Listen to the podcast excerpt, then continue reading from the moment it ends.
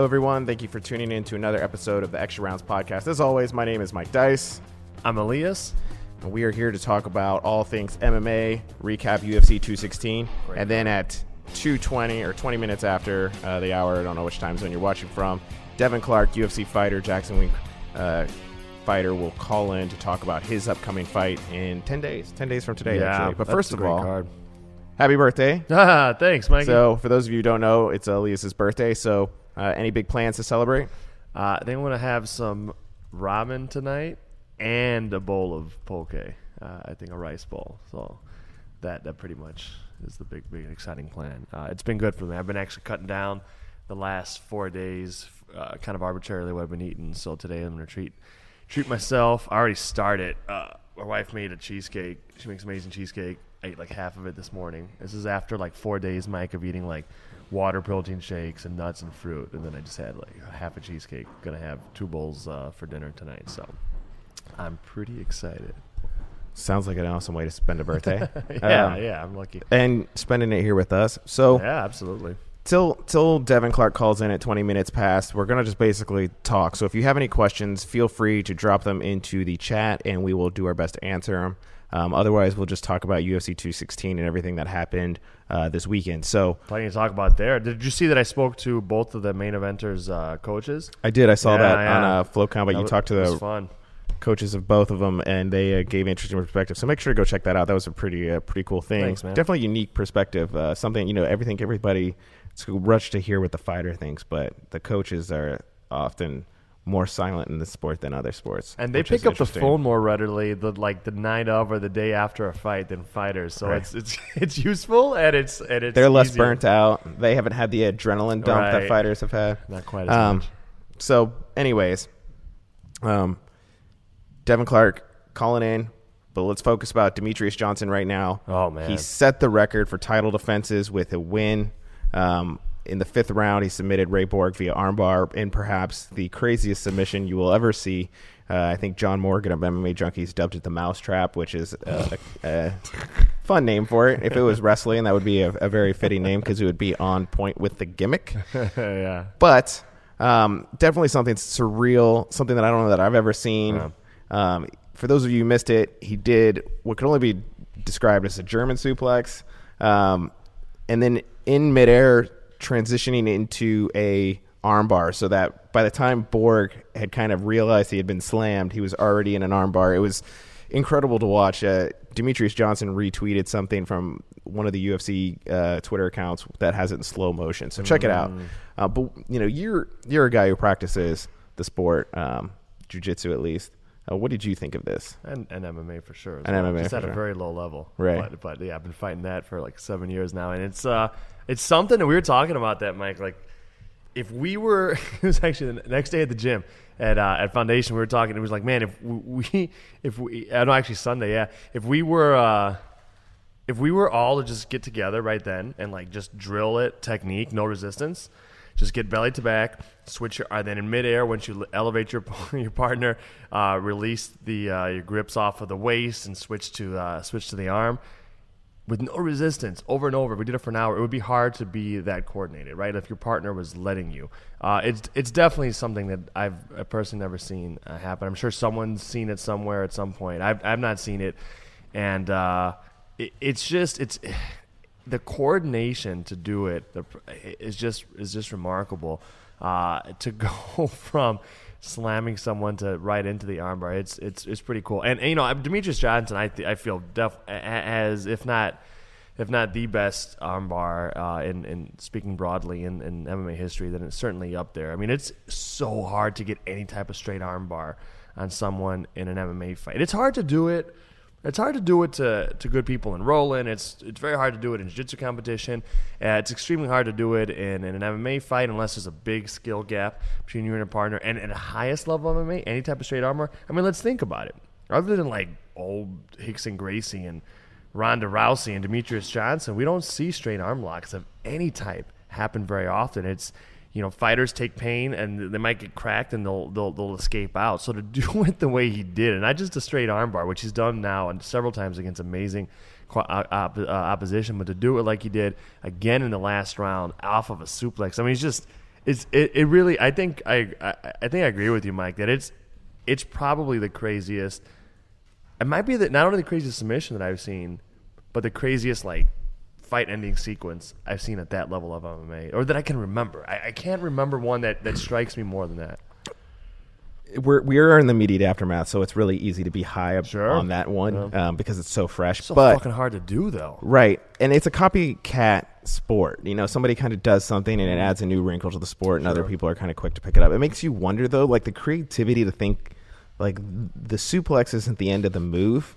Like it can be used as a transition mm-hmm. to see like what that kind of opens up that door like mm-hmm. people going forward i don't think you can expect to, the next ufc card this weekend to see you know the next evolution of it but it, it's interesting i think Yeah. people will start looking at ways to utilize it as more that's than right. just you know slamming your opponent I think you're totally right. It is people, you know, once we see something work well, especially if it's uh, it's that's that's a you know it's not a it's not an esoteric move, right? It's two um, very fundamentally sound things done in conjunction in a timing that's astounding. So like people can do it. Like people, I, I wouldn't be surprised if if if everyone's drilling that. That's that's the way it happens. I remember after uh, uh, Anthony Pettis uh, bounced off the wall, hit that what became dubbed.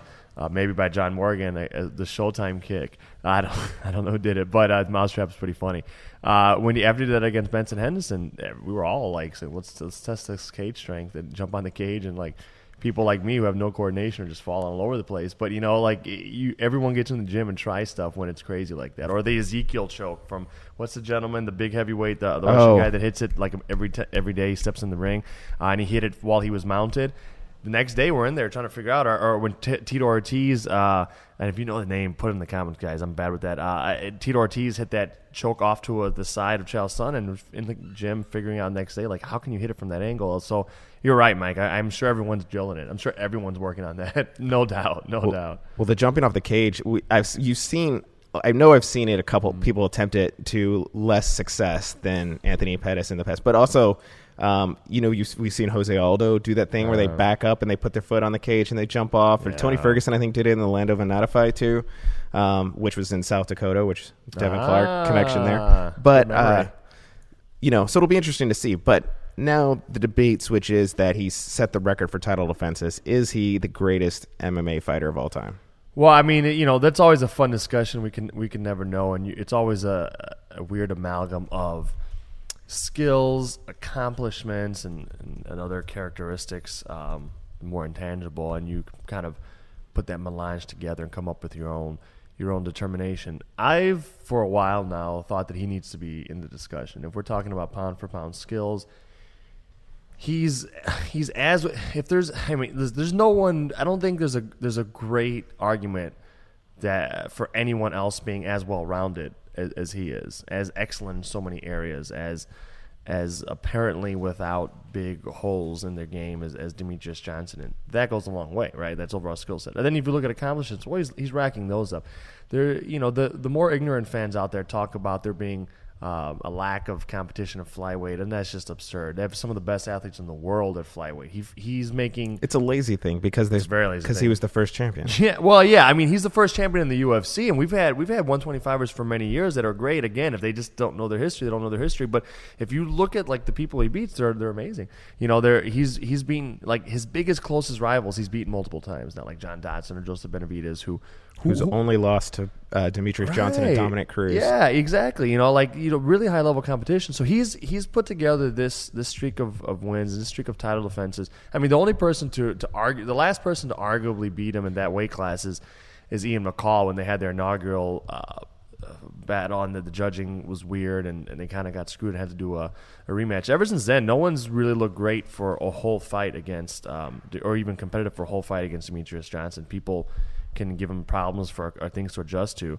Uh, but yeah, if you look at his accomplishments, they're there. I, you know, it's a shame that um, it's a shame that Anderson Silva doesn't have 11 because he he deserves that. Travis Lutter didn't make weight, and that's why he doesn't have 11, even though he beat Travis Lutter. But and any, there's any way you cut it, Demetrious Johnson is all time in terms of skill level, all time in terms of accomplishments, in terms of you know being up there in a discussion, and then all sorts of fun little intangible things like man the the pace he keeps, how consistent he keeps in a fight, Mike, and how he he will he can finish so late in a fight. There's a threshold usually, like if, if a fight hasn't been finished in many fights between most fighters by a certain point, especially a five rounders, usually it'll go to the decision. There's so much fatigue. There's so you know these guys are so, and girls are so good and they're so evenly matched. It's tough to to to break someone down methodically and eventually like really break through at the end of it. You know, it's game winning shots aren't as common in fighting as they are in, in you know in basketball and, and stuff like that or walk off home runs. So he's I think he has like three third round uh, submission wins now. Like he or three fifth round submission wins. Like he he really he makes adjustments well in there even when guys challenge him. It, he, he'll win in different ways when someone shuts down one part of his game. I think there's an excellent argument that he's the best of all time. If if you don't, if you think there's someone else in there, there's plenty of other great arguments out there to be had with other guys and girls. But I think he needs to be in that discussion. I think he needs to be in the discussion for the last two years, personally. What do you think? Oh, absolutely. I think one of the most uh, interesting things after his fight was that him talking about wanting to kind of beat Ray Borg at Ray Borg's game, and he seems to do a lot of that. You know what I mean? You know who else was like that? Mm. George St. Pierre. Mm. St. Pierre was, and he kind of touched on this in the mm. Bisping press conference. Mm. He's uh, working with a boxing coach because that's Bisping's strength, and he's mm. we've seen him do things like that in the past over the course mm. of his career. Um, so, I mean, it, he's underappreciated. Yeah, like yeah. Uh, most artists. But you know, he's wants to um, extend the record. At least that's what Dana White I think alluded to this mm weekend. I'm remembering all the comments that happened. But uh, you know, and if he just keeps running that total up, it's you know to a point where it's almost unfathomable that yeah. it'll ever be reached. You know, I think that would do enough. You know, the so. Cody Garbrandt or T.J. Dillashaw coming down challenging, I think would only further cement it. Sure, those, but, those would be fun fun challenges. Um, absolutely. Him going up, I know none of us mentioned him, but I know everyone's talking about is he going to go up? He's going to go up. Well, he, he has been up there. He, he became the number one contender at bantamweight, fighting people that were much bigger than him, and he he lost a decision to Dominick Cruz. So, you know, just for those to, to kind of like address, you know, uh, I don't know what people are saying in, in the comments, but I know I've seen some things out there. Even a lot of the questions he gets are like, "Hey, are you gonna fight up at bantamweight. Maybe these guys these these guys will come down to him, but are you going to fight up in bantamweight? Listen, maybe he will, maybe he won't. I think he's right in demanding actual professional athlete money to do it, but he's done it already. Like I, have seen a lot of folks on the on on, uh, on, on uh, discussion forums say like, you know, Anderson Silva. And listen, you can think Anderson Silva is better or more accomplished. That's fine. There's no real reason for me to disagree with you.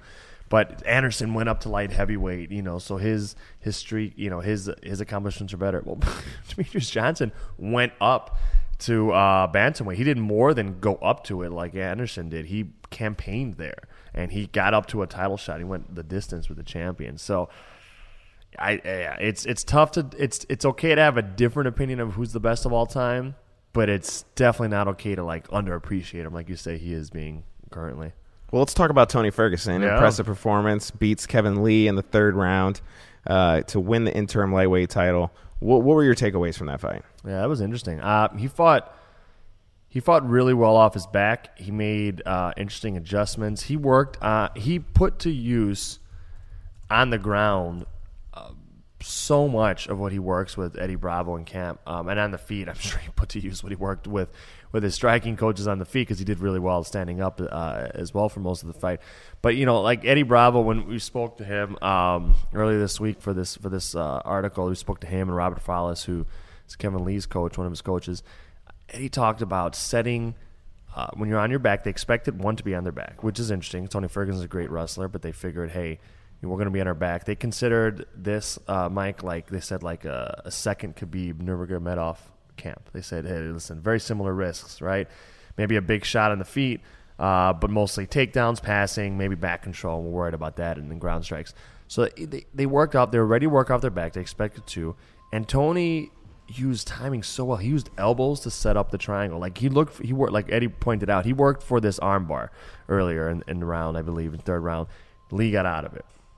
He set it up with no strikes. He just went for the armbar. It was a great armbar when he went for the triangle, he basically gave Kevin Lee the options of when he had his feet up in his hips. He gave Kevin Lee the options of retreating, standing up, and posturing up, and going back to the feet where maybe he didn't feel he had a, such a great shot with Tony Ferguson, who's a long or great boxer, uh, or he was going to just posture up and not stand, and then he was susceptible to elbows. And at that point, he kind of collapses back down and loses the posture. When, when you lose your posture, you're susceptible to, to things like a triangle choke. So the way he used strikes off of his back to set up submissions off of his back is amazing. And let's keep in mind, this guy is a, supposed to be a wrestler. A wrestler that comfortable off their back is, is super impressive. And any fighter at that level, at being able to finish off their back and to finish a guy like Kevin Lee off your back – is is pretty crazy. The, you know, make no mistake about it. On your, you know, and I'm sure Eddie Bravo will disagree with this. Being on your back is not a good place to be in a fight, as a rule.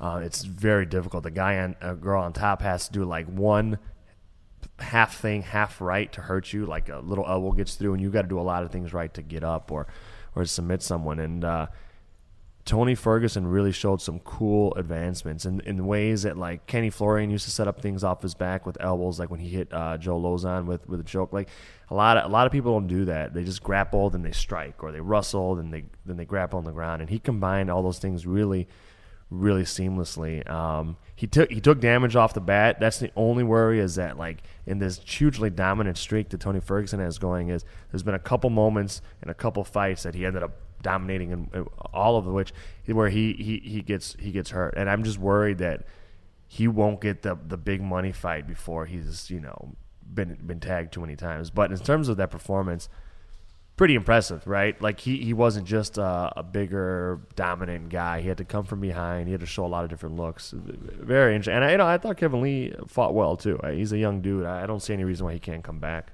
Kevin Lee tagged him a few times. Yeah, yeah. and you heard um, him. You heard him bad. Yeah, which makes you wonder how the Tony Fer- Tony Ferguson Conor McGregor fight would go mm-hmm. if that mm-hmm. came to fruition. Mm-hmm. But that's a whole other mm-hmm. debate. No, it's very interesting. He'll probably get hit. Like and be how how he reacts to it. Yeah. Do you think right. he'll be tough enough to withstand Conor and his fabled power? Uh, yeah. I don't think uh, I don't think Conor has more punching power than all the guys that he's uh, faced. Conor does a lot of really good things.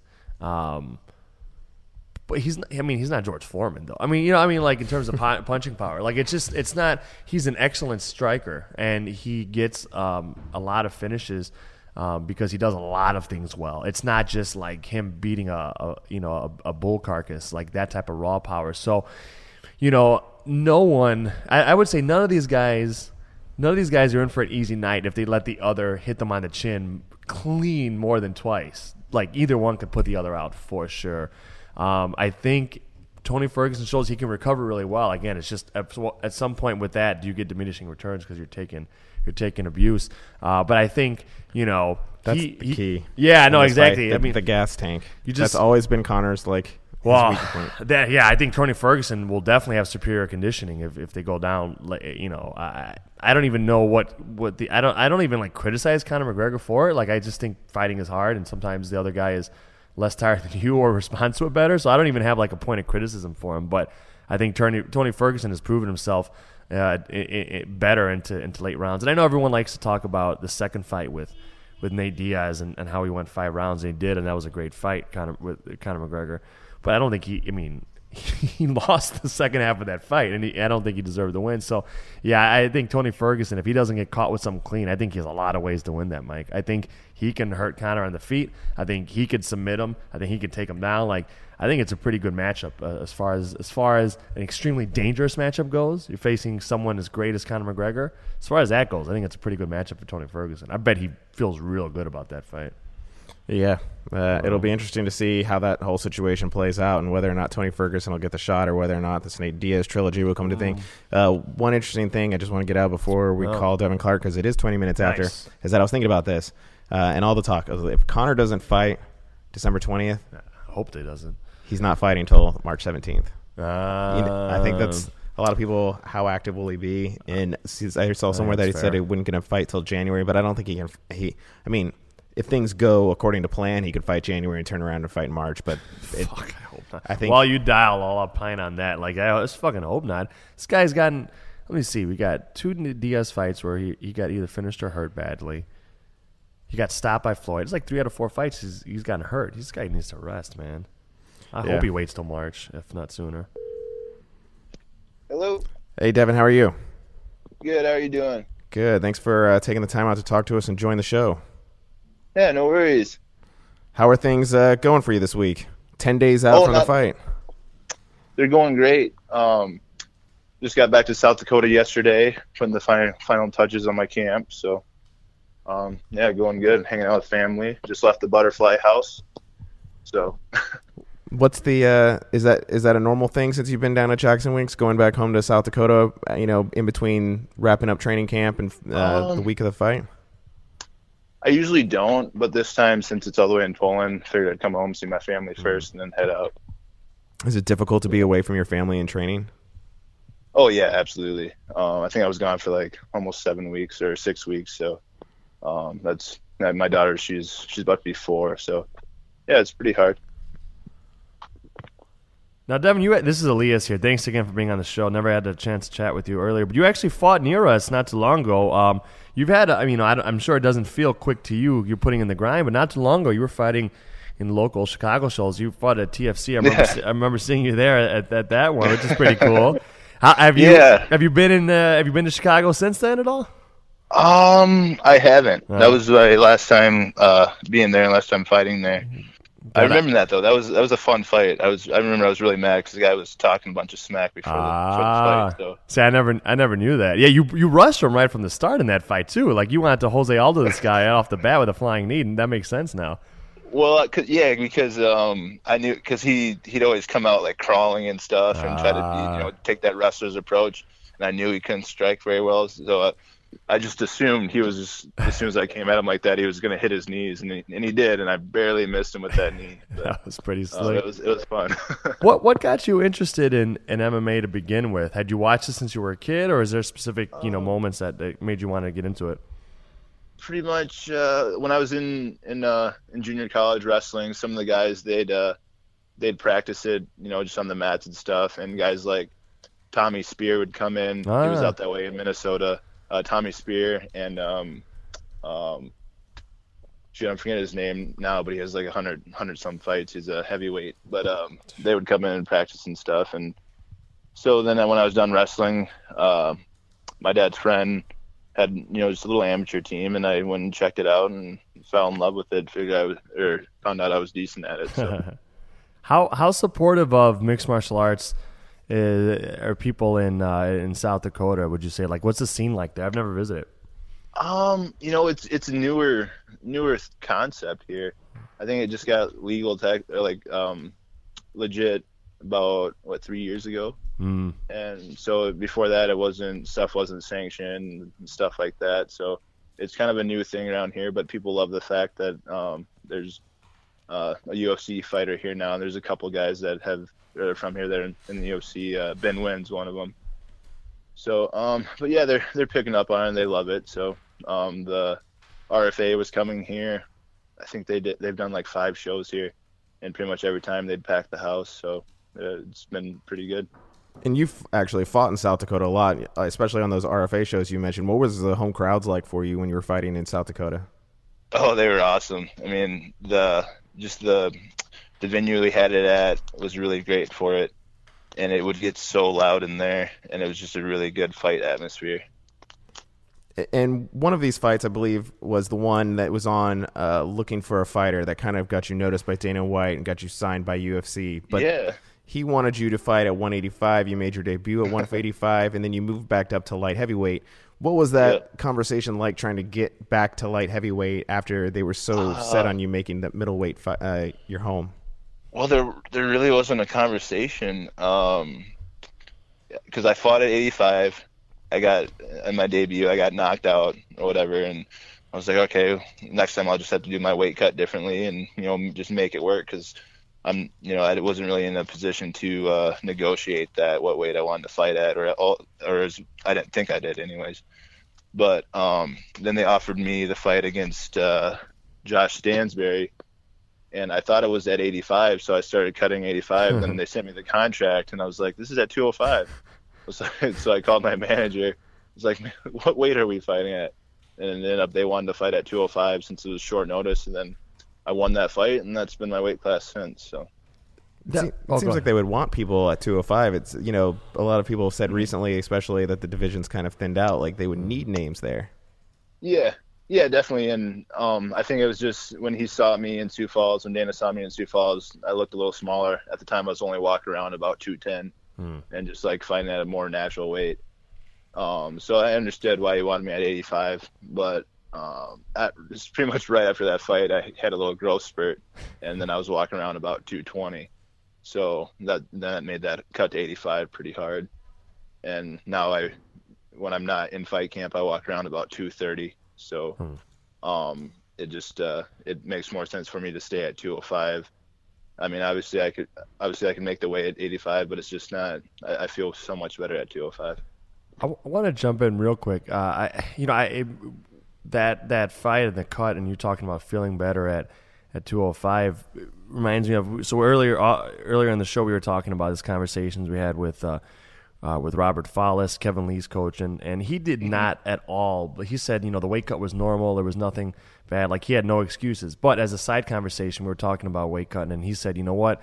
I wish you know we could we, we didn't have it. Uh, weight cutting, you know, he said, you know, outside of it, it's actually, uh, you know, paraphrasing the quote here, uh, but it's made a couple headlines. He said, outside of knockouts, um, which are things that just, you know, you can't really control that. Um, Yeah. uh, outside of knockouts, weight cutting is the most dangerous thing, like to his fighters, like the biggest health concern he has. Now, of course, you know, weight cuts could contribute to a knockout. Like, did you did you feel, especially the way that one went, you know, where you got you, know, you got touched? Do you feel like if you think about it, do you feel like the dehydration could possibly contributed to you going out? Oh, 100 percent. Um, because it was a glancing punch. I've I've never been dropped besides that, and um, it, yeah, it wasn't even like a, it wasn't that clean of a shot. It was just a glancing punch, and he he caught me, and it wasn't it wasn't anything crazy, and you know I was surprised as anyone else, and uh, you know so I, I think it was a lot to do with the weight cut. Um, the weight cut was kind of hard on me. I think I, I remember like a week, week, week and a half before I was weighing 220. So um, it didn't like it was my first time cutting down to 85, and it just didn't really work out that well. And I, maybe I didn't do it right, and that you know that was a thing, but it did affect me when, in the fight. I felt good the first three or four minutes, and then my body just started kind of shutting down on me. How hard was it um, mentally? Like going in, you're like, man, okay, I got signed by the UFC. I'm undefeated. Hey, oh shoot, we're gonna fight in, you know, oh, it's a hometown fight in the UFC. All that positive stuff. Did it make it that much harder than to like, oh my gosh, my first loss as a pro, and then it was in my hometown. It was in the UFC debut. You've obviously come back super strong. Like you obviously have the mental strength to, to come back from. But at the time, I mean, w- w- how, how difficult was it for you? What was the key to get bouncing back mentally? it was a little difficult, um, but the way the fight went, even though it was one round, I did really good up until I got knocked out. Yeah. So the support from the fans, pretty much everyone I talked to was like, "Oh, that was bull crap. That was bull crap," and because it was, I think there's like four or four or five seconds left too in the round, and they stopped the fight. I was still kind of moving, but I definitely it was definitely a good call. But um, a lot of people that they didn't agree with it, and they knew I was winning the fight, and it was kind of just like a fluke deal, you know. And that's kind of how I look at it as too, as a fluke. Um, you put me up against that Alex Nicholson again, it'll be way different, especially at 205. So it's it, it hurt a little bit at the time, but the fans they responded good to it, and they, you know, they didn't look at me any different for for losing that fight. So it you know it was easy to come back from. Well, you're at Jackson Wink now, and uh, you played the role of Daniel Cormier in Jon Jones' camp for UFC 214.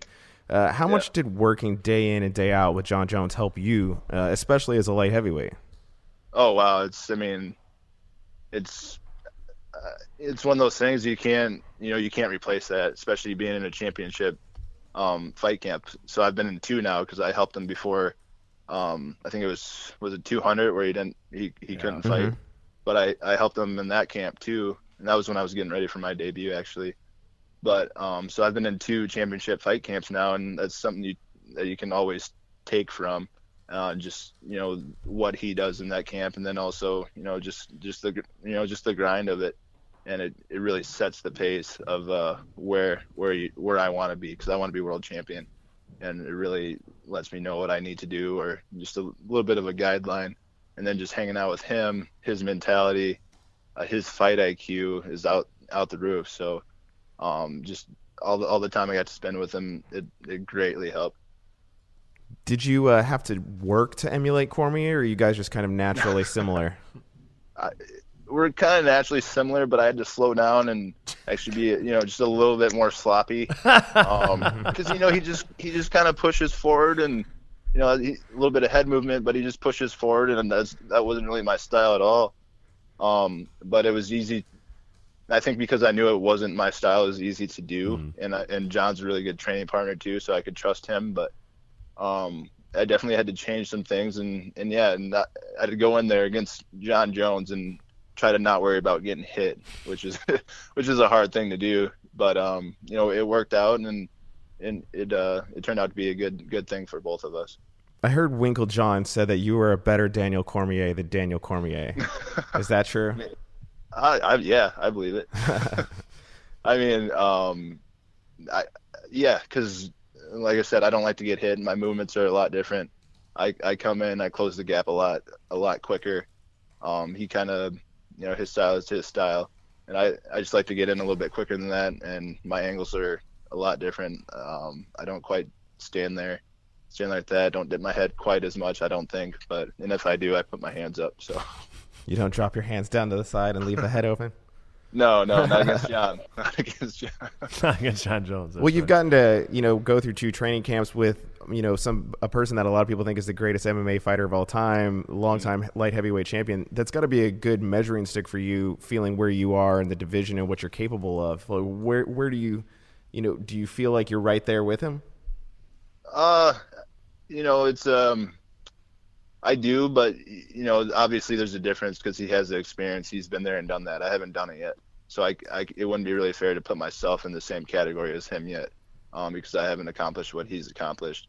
But being able to keep up and doing all the things, yeah, I, you know, I, I can compete with the with the top guys in the in the in the division without a doubt, and I 100% believe that. Um, and a lot of that has gained been gained from working with him. Now, in the light heavyweight division, Volkan Oezdemir, he's uh, kind of risen really quickly to the title shot. He made his debut, I think, la- this year, maybe even, yep. and he's already, um, you know, potentially on the cusp of getting this title shot. You're two and zero oh at light heavyweight in uh, the UFC. Uh, do you see that maybe potentially being in your future? That you're, you know, a couple fights, uh, some spectacular finishes, you know, some microphone work, and you could be right there in the mix too. Oh, absolutely. The division, you know, it's not the biggest division, so um, you you you beat the right guys, knock out the right people, you're definitely moving up quick. Uh, and and I'm in a really good situation right now.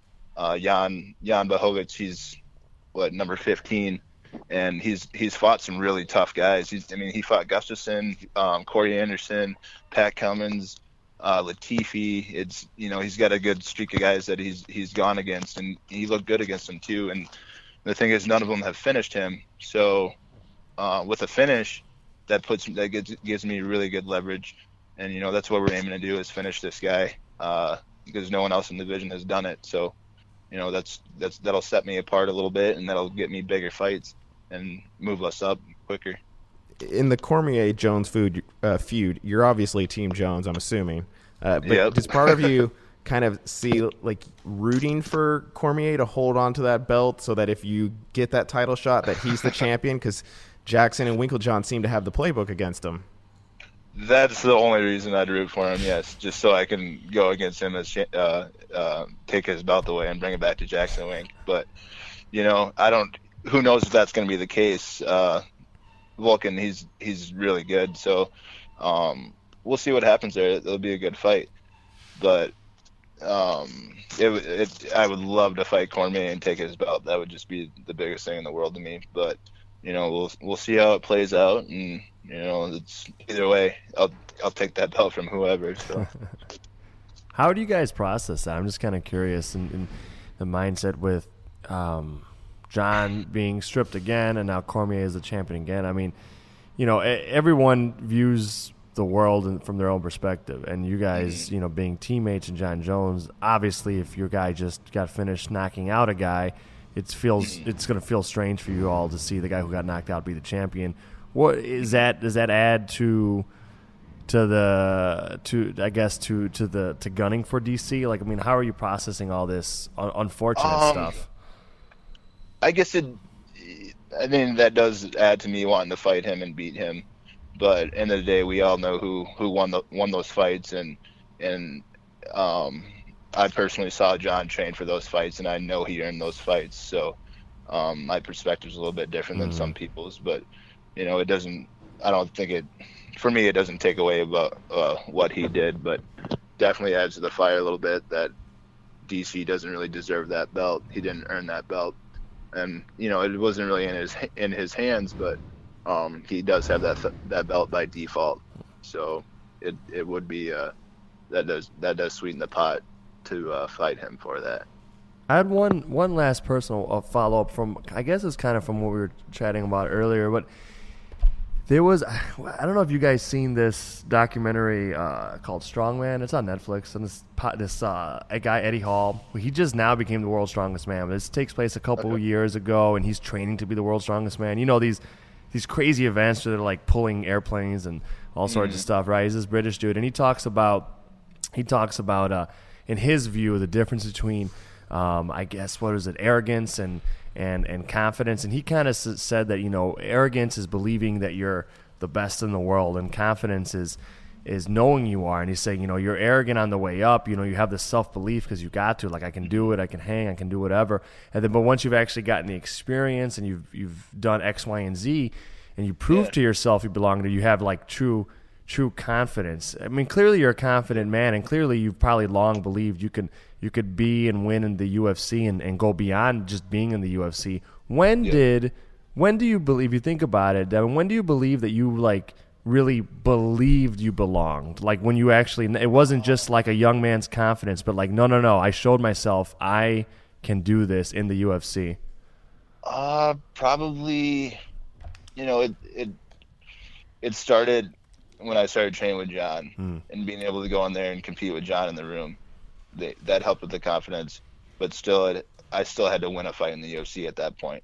So um, really, after after my last fight, I guess is mm. when, because um, then after that, that's that's two two wins in the UFC. Um, you know, and, and one win's good, but maybe it was by chance or whatever. You know, all the thoughts that goes go through fighters' heads um, with this sport. But after yeah, definitely after the last one, I know I belong here. I know I can win, um, and the, my skill set has grown, and along with that, my confidence grows. Um, I know that I can I can put the work in. I can um, I can uh, compete in these fights and win these fights, and starting to do it where I can do it at a in a good fashion. Start getting the the knockouts and putting on these good performances. Um, at, up until this point, I've just it's been just a good learning curve every fight's just a huge chance to learn. And I've uh, my my past two wins, I, they both went to decisions, but uh, I look at that as that's just time gained in the cage, experience experience gain. So it's uh, yeah, very true. So it's your first professional fight overseas. What kind of advice did the guys at Jackson Wink give you about traveling such a long distance for a fight, and especially when you're trying to cut weight? Uh, just you know, we we didn't really we haven't really dwelled on that. At the end of the day, it's still a fight, and I'm gonna show up to fight either way. Uh, biggest thing is just uh, dealing with the jet lag a little bit. You know, not just crashing right when you get there. Staying up a little bit, try to adjust to the time zone, stay active, stay focused. Uh, weight cuts, you know, not not really too much of an issue. It, you know, I'm sitting about 220 right now, perfect spot. I cut that weight real easy. Um, so I mean, besides that, it's just you know it's another fight. You know, a little bit longer of a plane trip, but mm-hmm. you know we'll deal with it and you know go out there and fight. Now, I believe you were training for this camp with Marcin Tybura, if that's correct. yeah. Who's a Polish guy. Did he give you any kind of tips about Poland? Uh, uh, just that it was really nice. You know, he, of course, he talked up his country, and no, he didn't give me any tips on Jan. Um, they, I think they used to train together and they're friends and stuff, but you know, it's professional. It's very he's very professional about it, and he's not really picking sides. You know, me and him are teammates now. He's at Jackson Wink, so, um, but he's not. You know, he's not leaning one way or the other to benefit either one of us, except for you know giving me good uh, good practice time. You know, going hard in practice. So. Awesome. Well, thank you so much for taking the time out to talk to us. Best of luck to you in your fight. We can't wait to see it and uh, see you inch closer to that title shot. Absolutely. Thank you. I appreciate it. Wow, just amazing stuff from uh, Devin Clark. He's Yeah.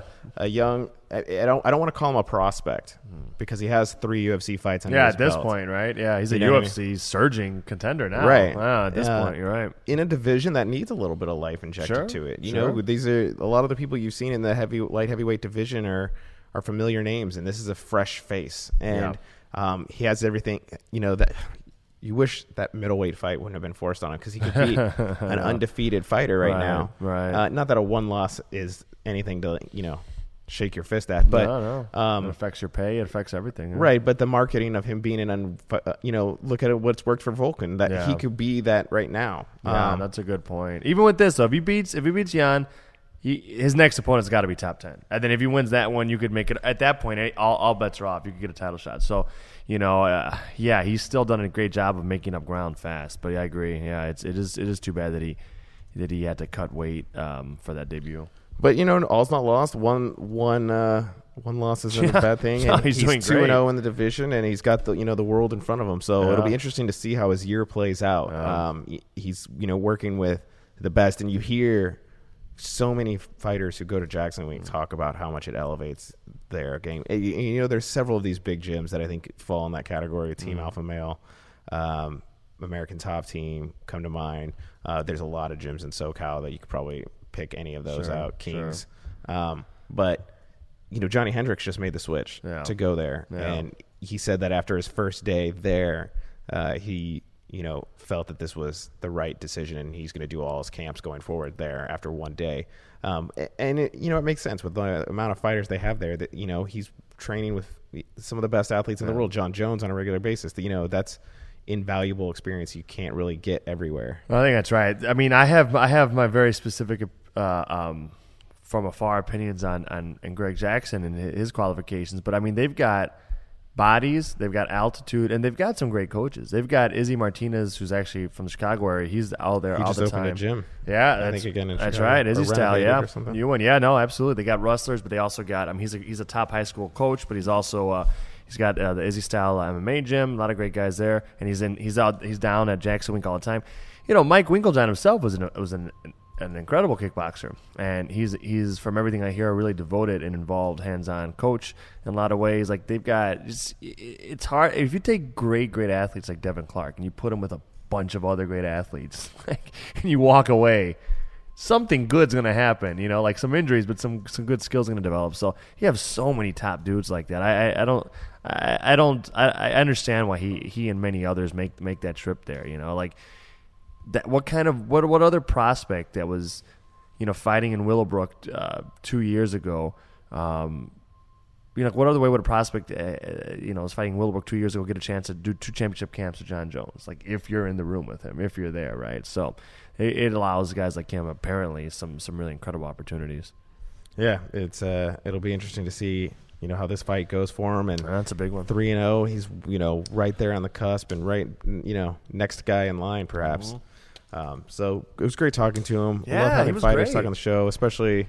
Um, always appreciative when it's close to fight time for him. Um, so nice of him to do. He's traveling between states and continents, and he's still making time. We got to have him on afterwards he's at for sure. He's at home visiting his family. And he made time for us. And he made time for us, which means the world. It really does. That's really cool. Thank you, Devin. Well, that pretty much wraps up the show. Thank you for everybody who tuned in. We uh, enjoyed talking with you all about UFC's 216. Hopefully, you guys enjoyed the fight as much as we did. Um, you can follow Extra Rounds on Twitter. We'll let you know who's going to be on the show next week, which will be same time, same place, Sports Illustrated MMA Facebook page, 3 p.m. Eastern, streaming live. Um, and if you don't have time to watch the show live on Sports Illustrated's MMA Facebook page, you can listen to it later on iTunes, Google Play, TuneIn, Stitcher, or we'll upload the video to YouTube. So, once again, thank you for everybody tuning in. We will see you next week.